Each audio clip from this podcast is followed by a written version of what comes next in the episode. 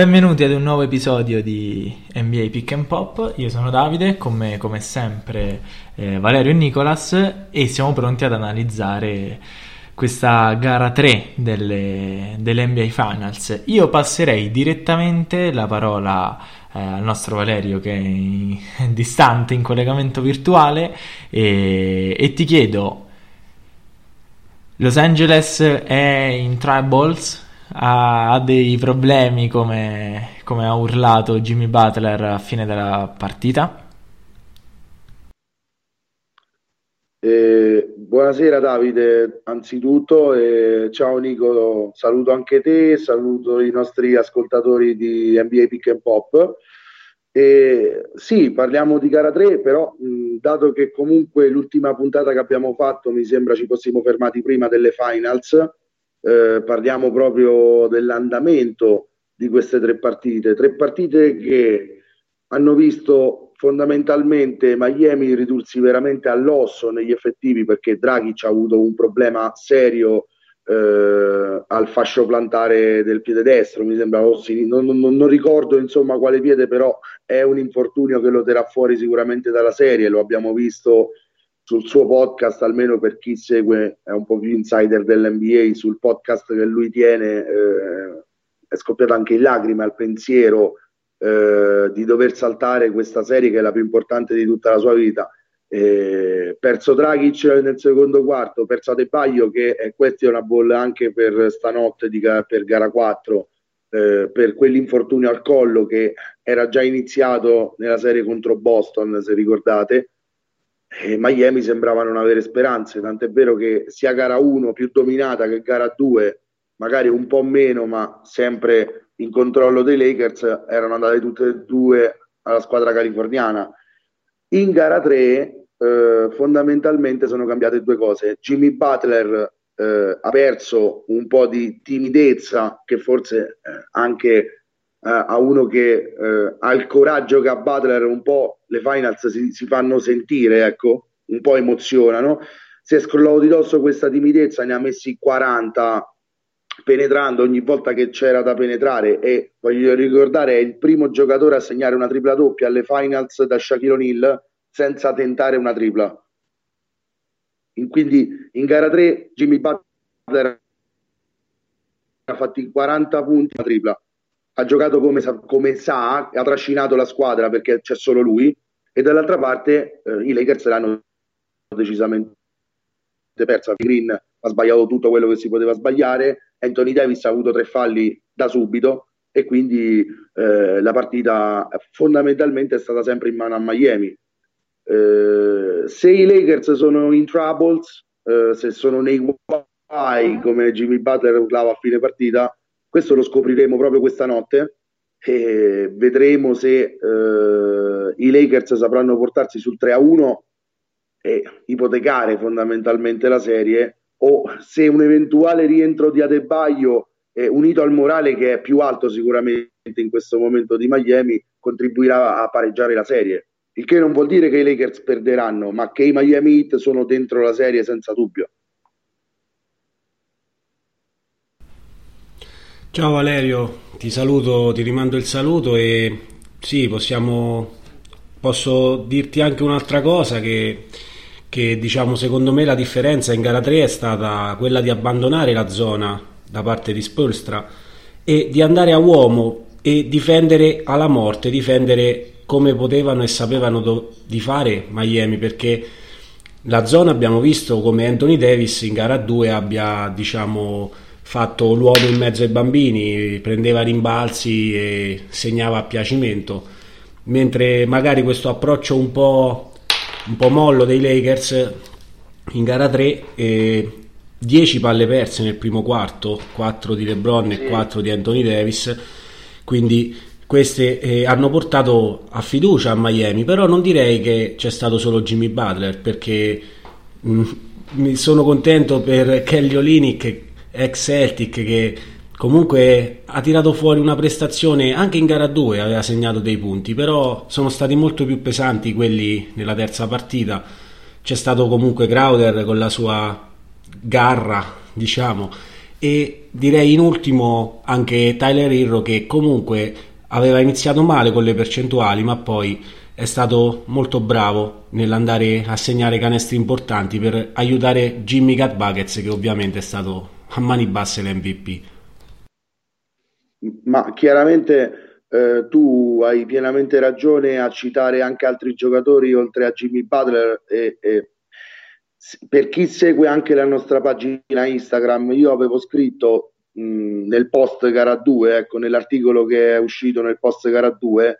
che Miami si sarebbe, dovuto, eh, si sarebbe dovuta aggrappare a quei giocatori che erano gli insospettabili, erano quei giocatori che non erano entrati mai o poco o niente in questi playoff. Olinic ancora non abbiamo visto, ma Derek Jones, Myers Leonard è partito da titolare per due partite a posto di Adebaio, Kendrick Nunn è stato il motivo per cui i, i Miami Heat non hanno perso di 40 punti gara 1. Perciò eh, sono stati secondo me possono essere loro la chiave di volta. Chiaramente Jimmy Butler non può fare tutto da solo, però se Kelly Olinick invece di fare come in gara 2, che prende dei tiri piuttosto sconsiderati con dei secondi sul cronometro, frutto, de, frutto della fretta probabilmente, gio- invece gioca come in gara 3 dove non ha forzato praticamente nulla, ha preso lo stretto necessario e a, a quel punto è tornato utile al sistema di Spolstra di muovere in continuazione i giocatori in attacco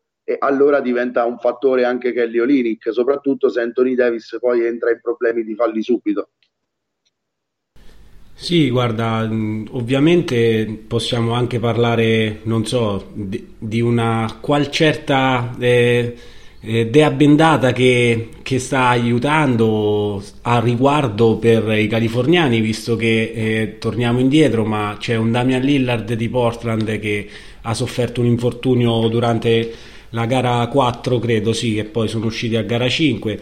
C'era una Houston che comunque aveva avuto uno, un Russell Westbrook appena rientrante dall'infortunio, c'è stato Jamal Murray che credo non sia stato al 100% durante la serie e appunto la ciliegina finale questi, questi due infortuni di, di Dragic veramente sfortunato e come dicevi eh, Fascite Plantare purtroppo spero di sbagliarmi ma credo che ovviamente le sue finali non inizieranno non, non tornerà più sul parquet mentre c'è una piccola speranza per i Miami Heat, visto che eh, Bama De Baio è stato, eh, è stato posto da,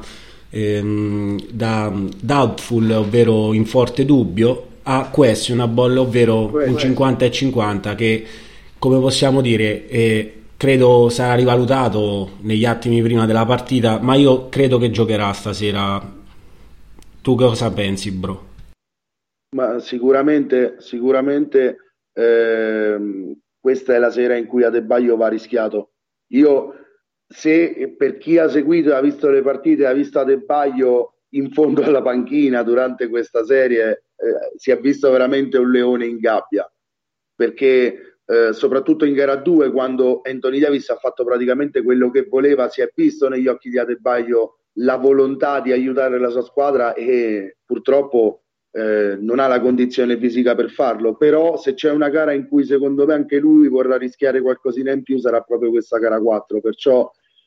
io eh, attendiamo la conferma chiaramente che arriva sempre a poche ore dalla palla 2, però questa sera forse una, un, una ventina di minuti da parte di Bama De Baio in campo me l'aspetto. Perciò Miami aggiunge una freccia in più al suo arco, però voglio dire una cosa, poi Davide dici un attimo anche le tue di impressioni, eh, però ecco, questa, ehm, questo parere così tu ti appoggi diciamo. I Lakers rimangono comunque favoriti e rimarrebbero favoriti anche con Dragic in campo. Vorrei, vorrei sapere anche la tua. Allora, eh, è veramente difficile dare, eh, dare, un giudizio perché in realtà eh, guardando sulla carta le due squadre,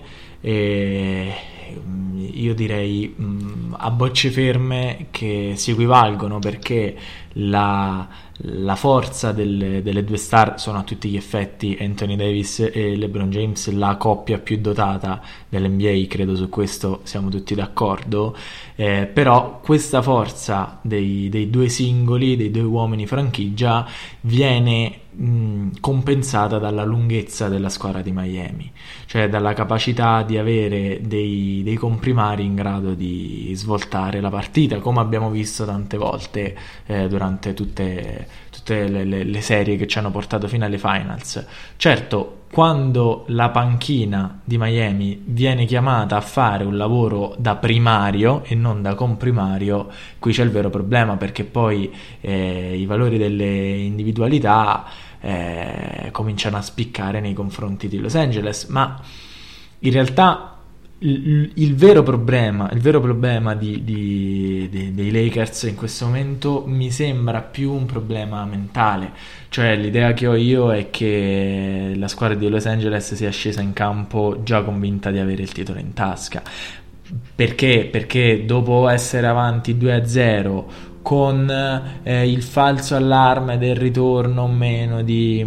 di Adebayo in campo, eh, diciamo i Los Angelini hanno, eh, hanno un po' dato già per, per, morta la serie, complice anche tutta,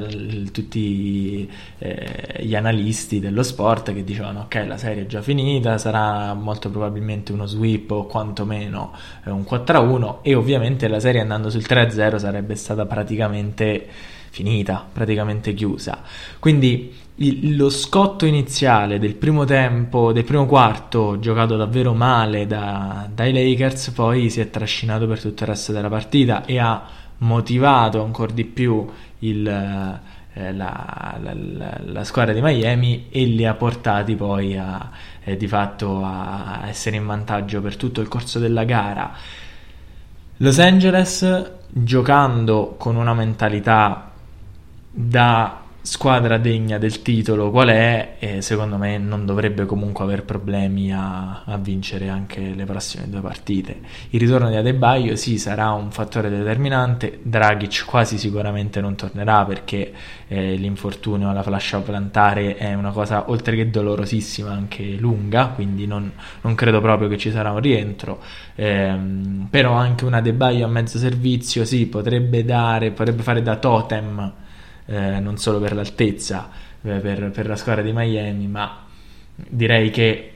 la fortuna di, eh, di, Miami è stata anche in questa gara 3 che, che, Anthony Davis era andato a farsi una passeggiata, cioè non, non era il vero Anthony Davis quello che giocava, quindi mh, mm, io continuo a vedere favoriti i Lakers a meno, che, a meno che non ci sia il colpo in gara 4 degli hit che magari sfruttando o, un, ormai un'incertezza o comunque un continuo sentimento di presunzione dei Lakers,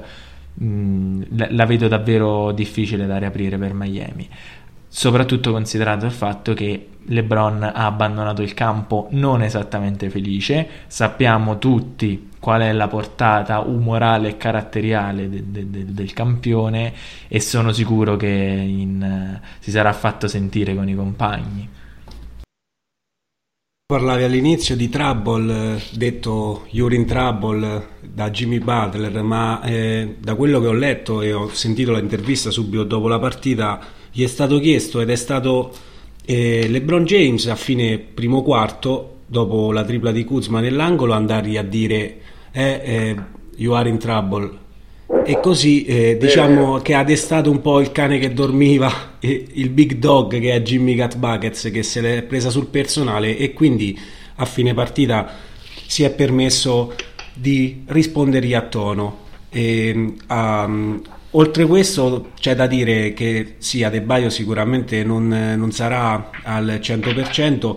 ma potrebbe essere una, eh, una buona eh, acquisizione avere lui perché eh, se la gara 2, anche in parte la gara 1,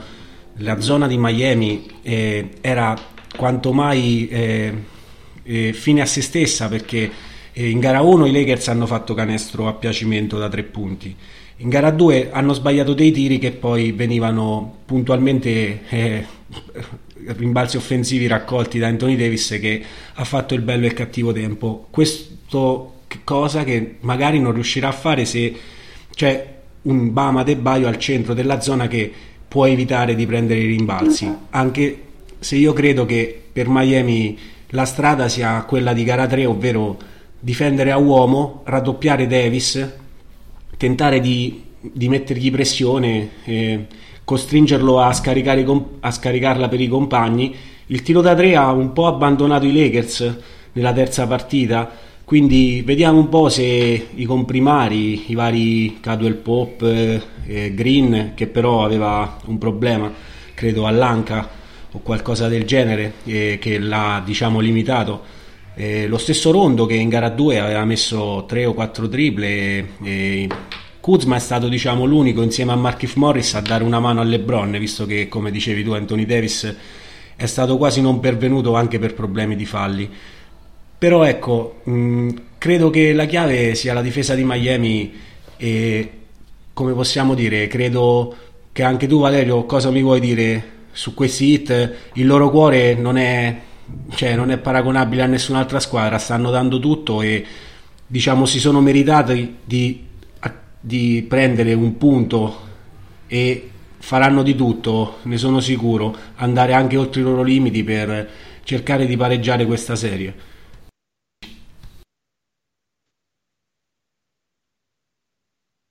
Eh, punto primo, ehm, sicuramente ehm, il cuore di Miami è nettamente il più grande cuore, la più gra- è la più grande squadra veramente di questa NBA 2020.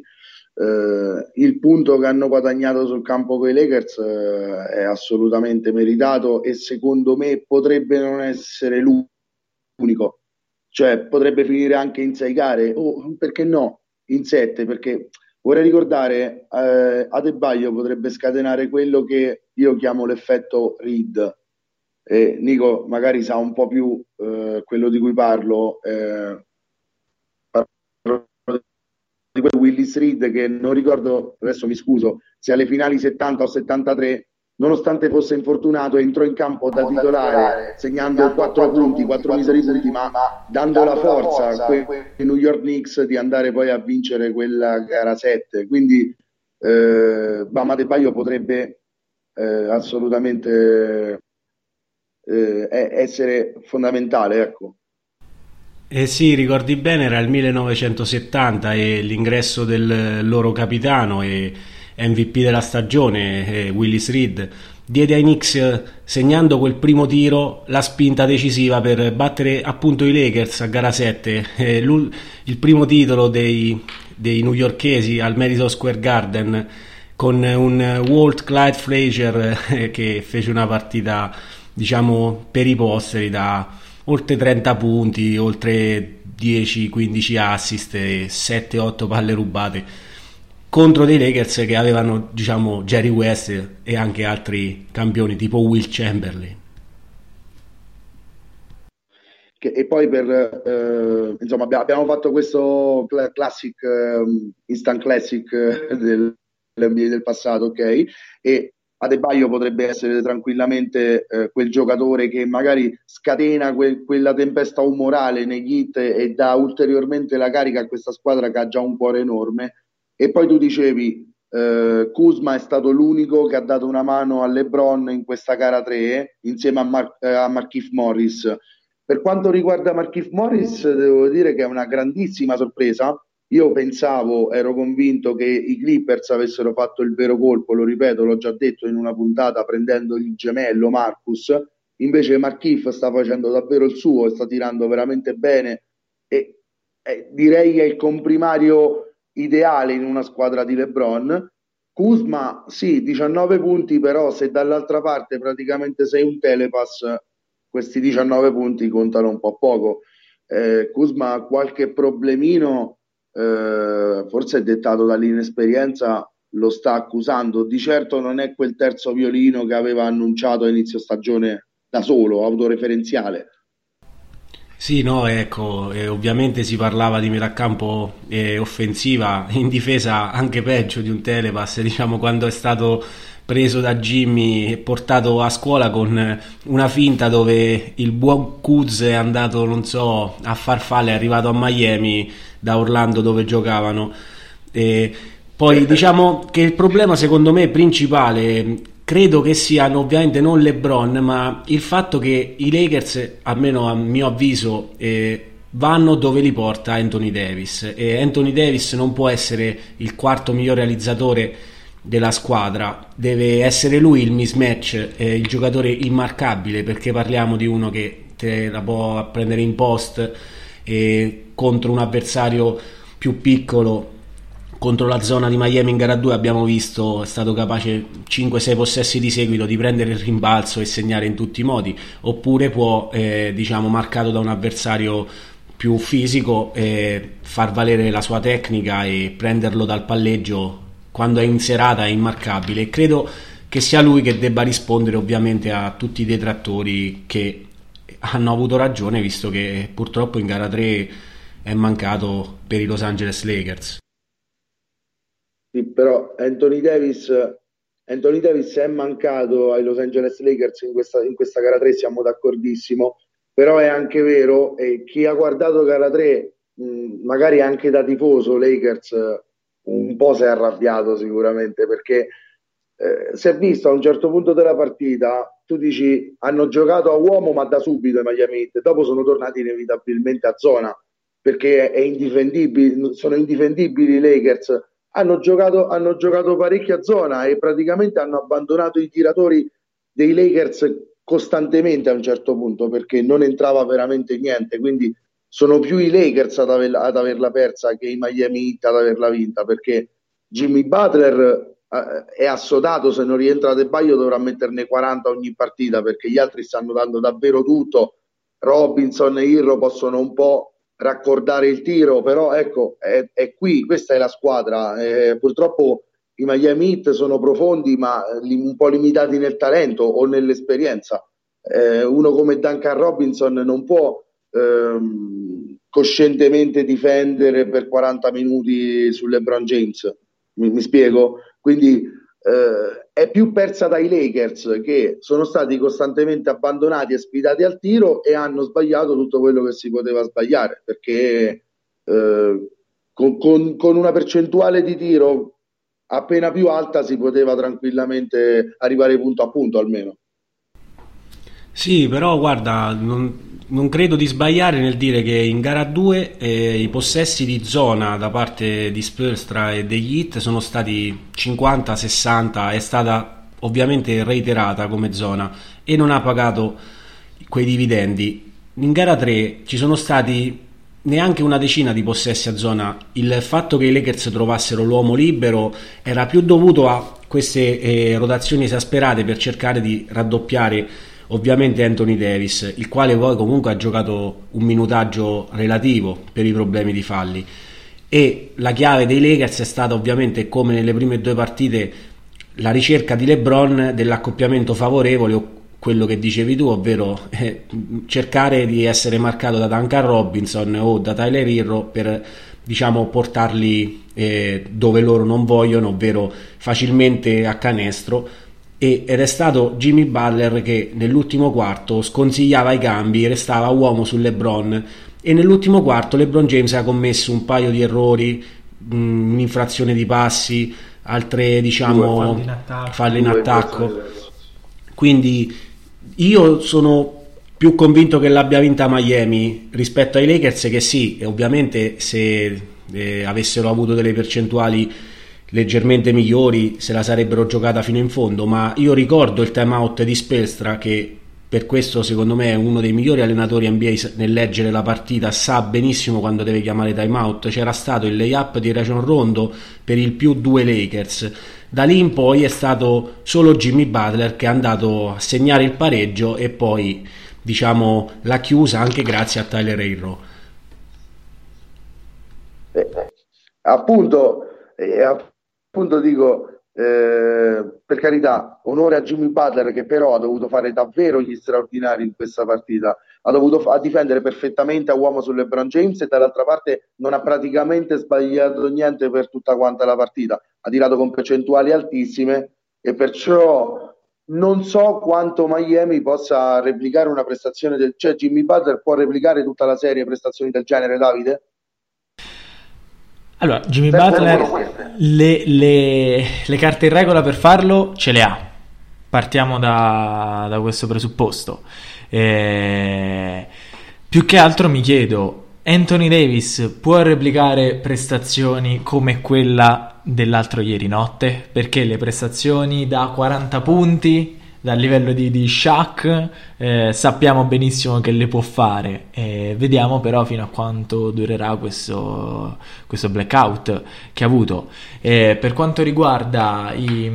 eh, i Miami Heat eh, io su Butler scommetterei sempre e comunque. Magari non facendone 40 ogni sera però con tripla doppia annessa eh, però un Butler che, che decide di, di ingranare finalmente la marcia in modalità finals eh, può, può, tranquillamente esserci per il resto delle partite. Più che altro mi volevo ricollegare, dopo questo lungo dialogo bellissimo che avete avuto eh, tu e Nico, ehm, mi volevo ricollegare a, al caso Kyle Kuzma perché noi ci ridiamo, c'è stata una petizione su change.org che ha chiesto di non dare l'anello uh, a Kuzma. In realtà anche questo fa capire, sapete, io vi parlo sempre di eh, di, di, basket a livello, tanto i miei colleghi si stanno facendo dei gestacci in videochiamata e io cerco sempre di eh, analizzare il basket anche fuori dal campo anzi soprattutto fuori, eh, fuori dal campo il mio ruolo è, è questo qui e già il semplice fatto di questa petizione ci fa capire due cose fondamentali. E la prima non è che Kyle Kuzma è scarso, e questo lo sappiamo da, da inizio della stagione, ma che i tifosi Lakers e anche i Lakers perché l- la notizia è arrivata allo stesso Kuzma che ha risposto molto piccato e che ha dato eh, diciamo il, il, il suo eh, signorile I don't give a shit no? e eh, cose così però questo fa capire che la notizia è arrivata nello spogliatoio Lakers e qual è il, la prima connessione immediata a questa notizia non è tanto Kyle Kuzma non è degno dell'anello ma è i Lakers hanno praticamente già vinto l'anello cioè pensiamo già a tutte quelle situazioni che sono successive alla vittoria dell'anello, tipo dare o meno il premio a Kyle Kuzma. Questa serie di eh, influenze che sono venute da fuori hanno trasportato i, i Lakers in un mood che era fuori dalla, fuori dalla bolla, erano già eh, tornati a casa da, dalle loro mogli e dai loro figli. Allo stesso tempo, però, esattamente come ho detto prima, attenzione perché lo scotto c'è stato, ma dei veterani in squadra ci sono. C'è un LeBron James, c'è un Rajon Rondo che mh, difficilmente eh, faranno cadere la cosa così e, e difficilmente faranno sì che, eh, che, la squadra affronti anche le restanti due o tre partite eh, che mancano con, con, con, lo stesso spirito. Eh, c'è stata un'immagine molto particolare di, eh, di, Rondo che ha chiamato praticamente un time out in, in campo già dal primo quarto della, della partita dell'altro ieri notte, ehm, ehm, approfittando di, di un di una serie di liberi di, di, Miami, ha chiamato intorno a sé il capannello dei giocatori come a svegliarli. Lì per lì in campo non c'è riuscito, ma sono certo che in questi due giorni che hanno separato gara 2 da gara 3 mh, mm, ci sarà stato un effetto. Valerio, ripasso a te la parola. Sì, se poi, se poi Danny Green decide di mettere qualche canestro ogni tanto, eh, maga- magari ecco qualche speranza in più i Lakers la riacquistano perché io penso ehm, che Davis difficilmente potrà essere ritenuto un'altra volta a 15 punti, problemi di falli, solo 5 rimbalzi, cioè ha questa poca presenza sotto canestro. Anche perché eh, fermare uno come Davis costa energie, costa energie per, per una serie che vede una partita ogni due giorni, quindi adesso parliamo di una situazione che già magari dopo gara 4 sarà completamente diversa questo senza dubbio. Eh, io quello che ritengo sia veramente importante è che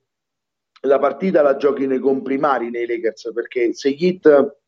hanno una capacità è quella di coinvolgere eh, tutti gli uomini che entrano in campo, cosa che i Lakers magari, eh, anche peccando un pochettino del protagonismo di, di avere due super stelle, eh, hanno carente, ecco, questa, questa capacità di tirare fuori il meglio da tutti. Bisogna che gente come Danny Green, come Kyle, Kuz, come Kyle Kuzma, come Caldwell Pop o come Howard, Howard per esempio ha bisogno di non farsi prendere troppo dall'entusiasmo. L'abbiamo visto molto spesso in campo, fin troppo entusiasta. Nella serie con Denver ha rimediato anche un tecnico per questo. Perciò serve un attimo un bagno di umiltà per questi Lakers e LeBron James, ragazzi, lo sapete tutti quanti, difficilmente accetta che si sbaglino due partite di seguito. Sì, ehm, difficilmente accetta che si sbagliano due partite di seguito. Eh, è anche vero che il, eh,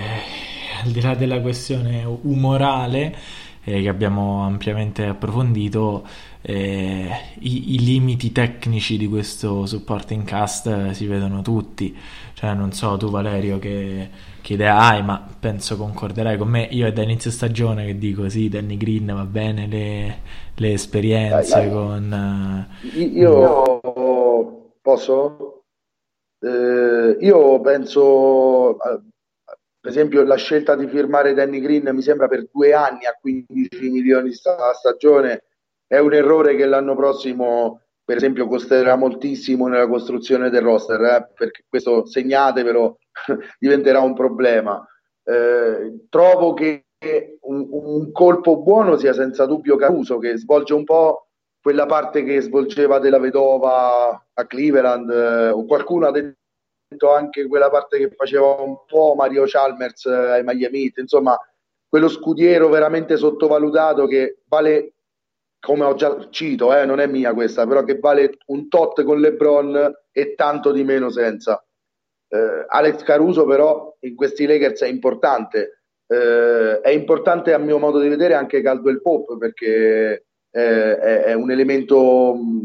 direi non, se non fondamentale molto importante del quintetto dei Lakers. È un uomo di cui è un giocatore di cui LeBron si fida senza dubbio.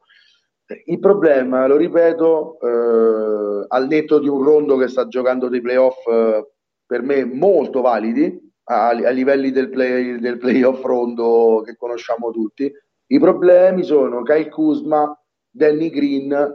e eh, probabilmente eh, ci fermiamo qui perché se loro riuscissero a, a performare almeno come i Lakers si aspettano, non overperformare, questa serie io la ritengo veramente a senso unico. Sì, c'è anche da dire che eh, nel sistema zona di difesa de, di, di, Miami eh, si lascia, eh, si corre il rischio di lasciare libero il perimetro per i tiratori, ma eh, sono proprio loro, sono proprio i tiratori quelli che mancano eh, a Los Angeles. La, la, defezione di Bradley diventa a tutti gli effetti un, un problema, lo sapevamo eh, Caldwell Pop non è stato ingaggiato nel, nel roster già in partenza eh, per essere un titolarissimo, non è di certo il go-to guy della, della, squadra e si è ritrovato a fare da guardia titolare in una squadra che ha, ambisce al titolo. Quindi, mh, mm, diciamo, dei problemi strutturali eh, i Lakers ce li hanno a livello di roster, a livello di età dei roster, perché comunque eh, i vari Dwight Howard, i vari,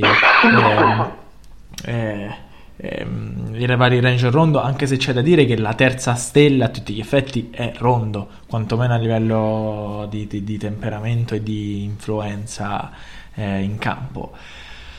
Vedremo, vedremo perché secondo me questi aspetti di, mancan- di carenza del roster è proprio quello che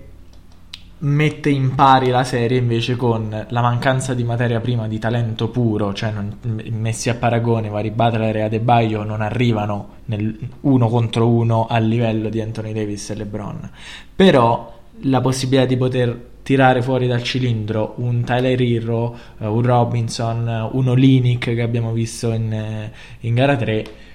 è una cosa che a Los Angeles manca. Valerio. Uh, sì, guarda, una domanda, Nico, secondo te J.R. Smith potrebbe trovare qualche minuto per necessità, per mancanza dei tiratori? Potrebbe essere il caso che Vogel schieri per 5, 6, 7 minuti anche JR nelle prossime partite? Ma guarda bro, io credo tu l'abbia visto il suo cameo in gara 3 e cioè diciamo che incommentabile potrebbe essere il termine giusto per definirlo, visto che è entrato per dare un paio di randellate. Sì, aspettava palla nell'angolo, ma non credo che possa essere lui. Eh, potrei anche sbagliarmi, eh, ma non credo che sia il suo numero quello che chiamerà Vogel. Penso piuttosto che, ti ripeto,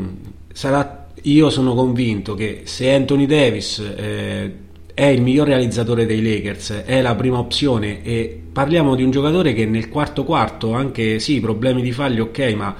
ha preso un solo tiro sbagliandolo.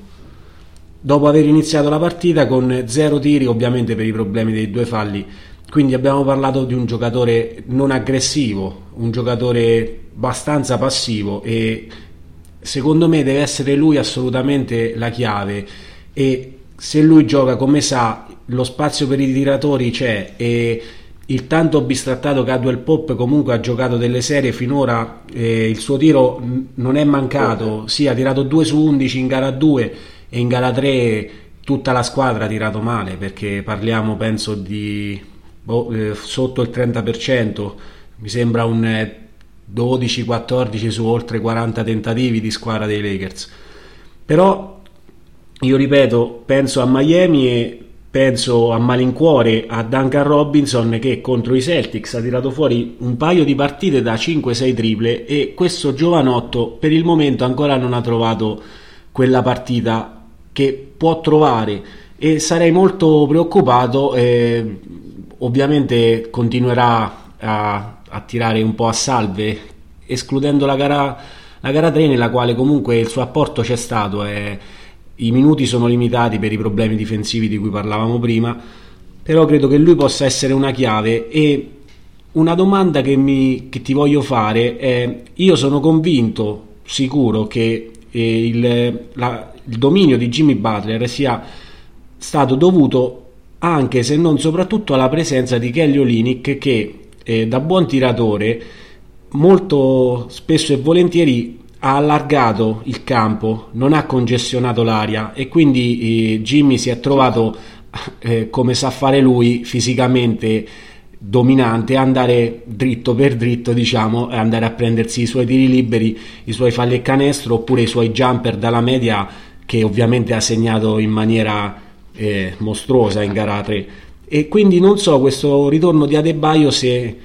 potrà forse limitare un po' Jimmy, il quale comunque ha dimostrato di essere un leader a tutti gli effetti perché 13 assist, i compagni non è stato un giocatore che ha pensato solo a se stesso, ma ha, ha saputo servire tutti i suoi giocatori mettendoli, come si dice, in ritmo. Quindi non so cosa mi dici di questo boh, Adebaio, a parte stiamo parlando di aria fritta perché potrebbe anche non tornare Bam, è solo questo una bolla, ma in eventuale pensi? Guarda, io penso che senza dubbio eh, tu prima hai parlato di Duncan Robinson che viene fuori con una partita da 6 triple, supponiamo. Io penso che una partita per Duncan Robinson con questo tipo di numeri sia possibile perché il sistema HIT gioca tantissimo l'end-off con Adebayo che blocca per il tiratore. L'abbiamo visto tantissimo in questi playoff e Duncan Robinson ne ha abusato così come ne ha abusato Irro e così come ne ha abusato il povero Dragic Perciò eh, diciamo che se Adebayo rientra eh, è l'unico modo per, per me eh, perché sia possibile liberare i tiratori con continuità per Miami, altrimenti non hanno quella boa attorno a cui girare che ha fatto le fortune degli hit. Eh, dall'altra parte, se Bam non gioca, inevitabilmente congestiona di meno l'area perché hai detto benissimo tu, Olinic non è proprio quel giocatore che si tiene ecco, nel dunking spot, è quel giocatore che minimo a 5 metri dal canestro è in grado di ruotare, è in grado di giocare il pick and pop eh, in maniera eh, eccellente e perciò costringe il suo marcatore diretto ad uscire sempre un po', il che permette a Jimmy Butler, eh, come dicevo prima, contro Kuzma, e Kuzma è stato piuttosto ridicolo contro Jimmy Butler in questa partita, l'ha puntato più di una volta in questa situazione che dicevi tu, è andato facilmente a canestro. Certo, eh, rigiro la domanda, anzi faccio un'altra riflessione dicendo Jimmy Butler in gara 3 eh, ha praticamente ottenuto liberi ad ogni palla che lanciava in aria. Ha tirato non, non so quanti liberi, ma praticamente si è trovato in lunetta spessissimo. Non so se questo sarà possibile per tutta la serie. Ripeto, è importantissimo Jimmy Butler per questa serie, se non, non rientrando Dragic, però sarà in grado di fare prestazioni così per tutta quanta la serie? O, o la stanchezza si, farà, si, comincerà a far sentire? Perché per gara 3 è stato tutto sulle sue spalle. Dovesse rientrare Bam magari un po' di respiro lo avrebbe però chiaramente sarà sempre costretto a prestazioni eh, molto molto sopra anche a quello che si crede sia il suo valore quindi non lo so eh, qui Jimmy Butler eh, può fare quello che vuole se c'è un Nick, ma se rientra Bam forse è meglio per Miami, perché si, si, può riattivare un po' la rotazione di palla che si è vista un po' meno, no? Abbiamo visto isolamenti di Jimmy Butler tutta la partita in gara 3. Beh sì, questo è senza ombra di dubbio che un ritorno di Bam, per quanto parliamo di un giocatore che ovviamente sarà, non ti dico a mezzo servizio, ma qualcosa del genere. In ogni caso il suo ritorno è una manna dal cielo per eh, non, eh, eh, credo, con tutto il rispetto per lui, per non vedere Myers Leonard eh, dover iniziare la partita e soprattutto per non eh, comunque per quanto il buon Kelly ex Celtics eh, in attacco sia un professore perché lo dicevamo insomma la sua varietà di soluzioni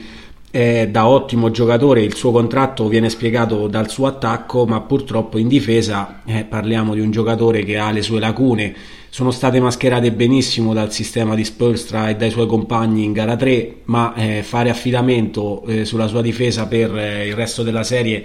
sarebbe quantomeno una scommessa abbastanza azzardata. Quindi io spero e credo che Adebaio torni e credo che non avrà più di 20 minuti da spendere ovviamente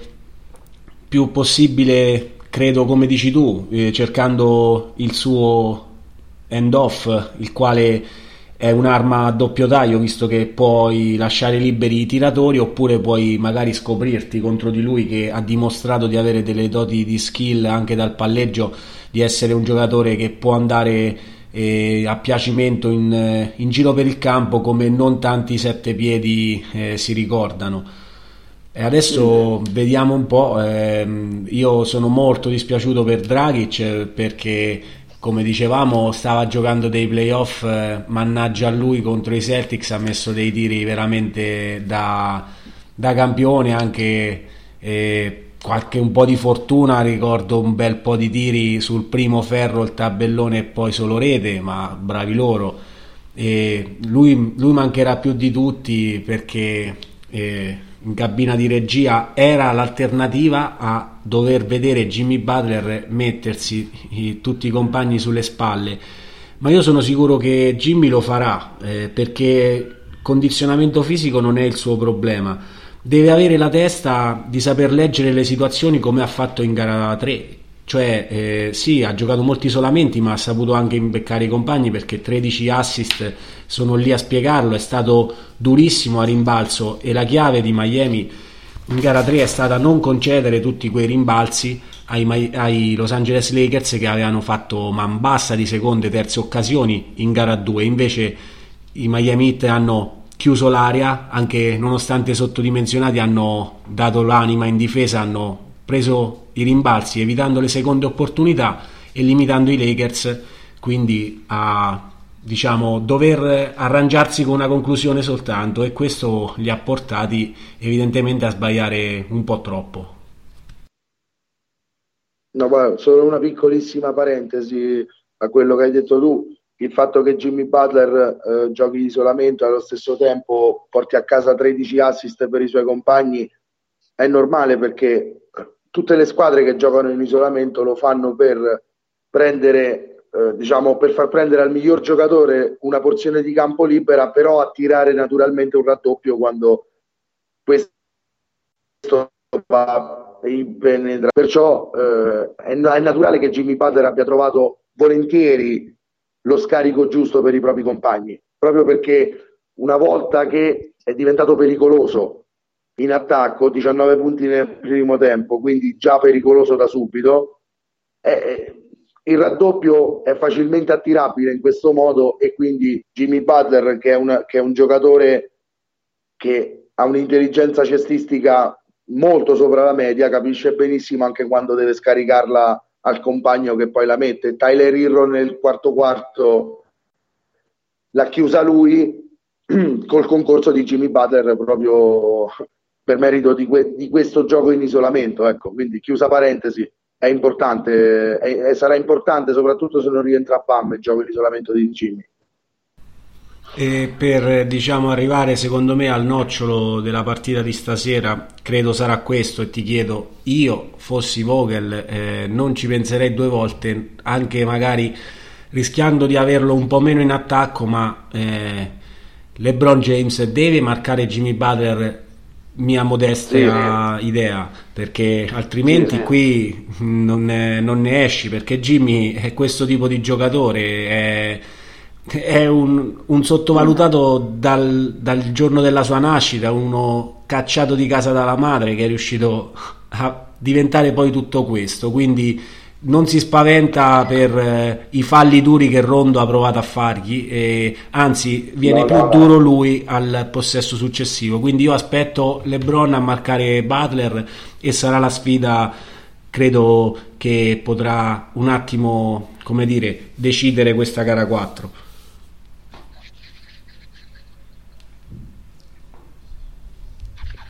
Allora, siamo quasi in,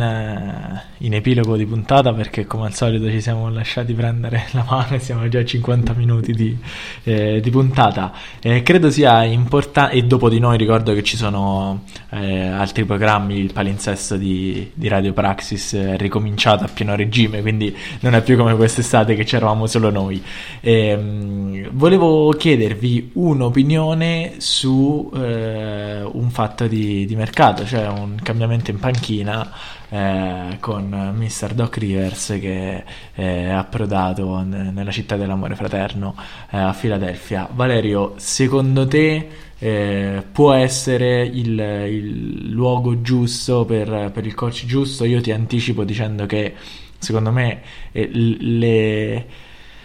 le rette di, del, della, eh, della, vita sportiva sia di, di, fila sia di Doc Rivers sono eh, abbastanza parallele perché eh, vengono entrambe da un, una, delusione abbastanza cocente vengono, venivano entrambe viste eh, sono passate da una stagione all'altra anzi nel corso della stessa stagione dall'essere potenzialmente coach da titolo e squadra da titolo ad essere considerati eh, un, un, fallimento. Quindi secondo me eh, l'accoppiata è giusta, è vincente eh, perché è un'occasione di rilancio sia per la franchigia quanto per l'allenatore. Bisognerà però vedere cosa fare con, con il roster a disposizione, se si riuscirà a a smollare il pacco eh, che si chiama All Holford eh, bisognerà vedere molte, eh, molte cose anche il, il, contratto di Tobias Harris è abbastanza ingombrante e soprattutto bisognerà capire se Doc Rivers mh, punterà su su Joel Embiid, su Ben Simmons, su entrambi. Insomma, chiedo prima a Valerio e poi a Nico un'opinione generale su, su come vedono Fila, che sembra la prima squadra, eh, la prima quasi contender che si sta armando già per la prossima stagione. Comincio io. Allora, eh, Philadelphia chiaramente alla conclusione dell'avventura con Brett Brown, che lo ricordo sempre, ha portato una squadra da 10 vittorie l'anno a, a un canestro di Kawhi Leonard dalle finali di conference l'anno scorso, questo non lo dimentichiamo, quando però Philadelphia era un'altra cosa completamente. Alla fine di questo percorso, diciamo, eh, anche non mi ricordo se una o due puntate fa avevamo ventilato la possibilità che ci fosse il coach D'Antoni pronto a sedere sulla fondamentalmente la rescissione di coach Rivers con i Clippers abbastanza repentina di qualche giorno fa ha cambiato completamente le carte in tavola e se ci pensiamo bene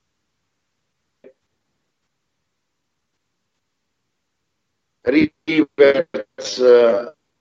è eh, diciamo il coach forse migliore disponibile in questo momento non ha una tradizione esattamente vincente come d'altronde anche D'Antoni. Quindi eh, adesso bisognerà capire se eh, riuscirà a far convivere Simmons e Embiid però ti dico già che se vorranno scambiare Orford molto probabilmente uno degli altri due pezzi pregiati dovrebbe, perché non so quante squadre in NBA possano,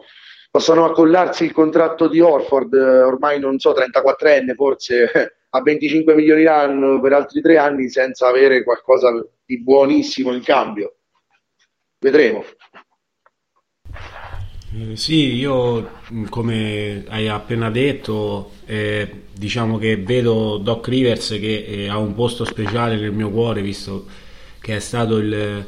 il coach che ha portato l'ultimo banner in casa dei biancoverdi dei Celtics. Quindi diciamo semplicemente che ovviamente lui è un gestore di uomini, è uno che sa entrare nella testa dei suoi giocatori e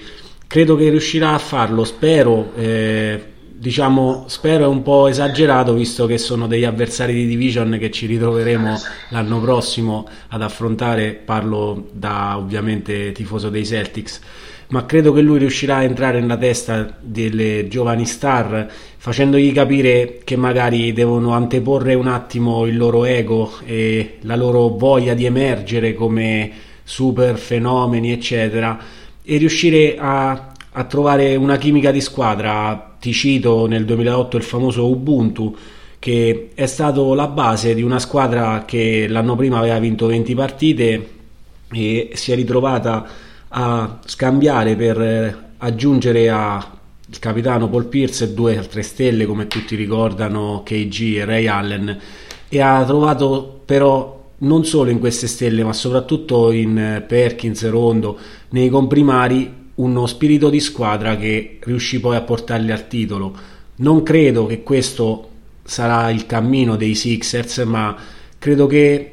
probabilmente potrebbero anche rimanere così, almeno vedere come inizia la stagione. Non credo in scambi avventati prima dell'inizio del campionato, perché immagino che Rivers potrebbe anche trovare un minimo di rotazione.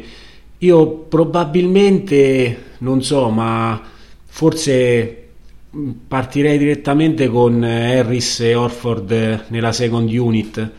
e ovviamente lasciare Embiid e Simmons eh, liberi con eh, Josh Richardson, il giovane Milton che comunque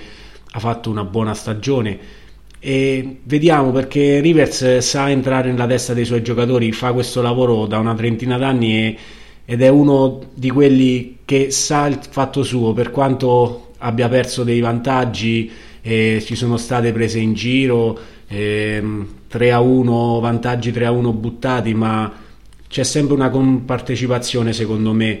Eh, non è l'allenatore che prende i tiri e non è solo colpa sua, non è solo colpa dei giocatori, Quando si vince insieme e si perde insieme. E credo che Philadelphia abbia fatto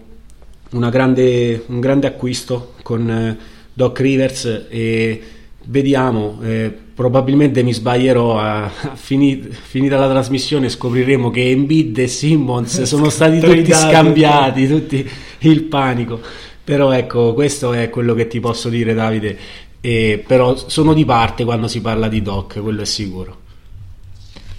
Beh, eh, io dico solo una cosa, che, eh, e poi davvero siamo in chiusura, eh, secondo me in questo momento si stanno leggermente mangiando le mani vedendo il quarantello di Jimmy Butler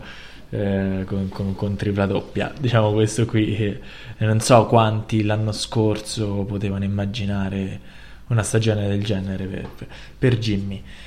E ci scusiamo ancora per, per, quella puntata in cui abbiamo detto che nel clutch time non era decisivo. Jimmy Butler e Valerio l'abbiamo proprio eh, toppata malissimo per quella volta. E ci consoliamo avendo mm, eh, diciamo fatto il pronostico di Miami alle finals già da, da, da, da maggio. E detto questo, noi stiamo sfiorando l'ora di puntata, quindi ci, ci salutiamo. Vi diamo appuntamento non lo so, voi continuate a, a, seguirci sui nostri social, Radio Praxis e la pagina NBA Pick and Pop su, eh, su Instagram. Arriveremo presto a darvi eh, delle grandi novità e ci sentiamo così come andranno queste, queste finals, diciamo, il nostro racconto sarà, eh, sarà dettato anche dalle, dalle, esigenze del campo e del gioco. Saluto e ringrazio Valerio che era in collegamento Skype inedito con noi, saluto e ringrazio Nico che è qui al mio fianco, io sono Davide e questo qui era Pick and Pop.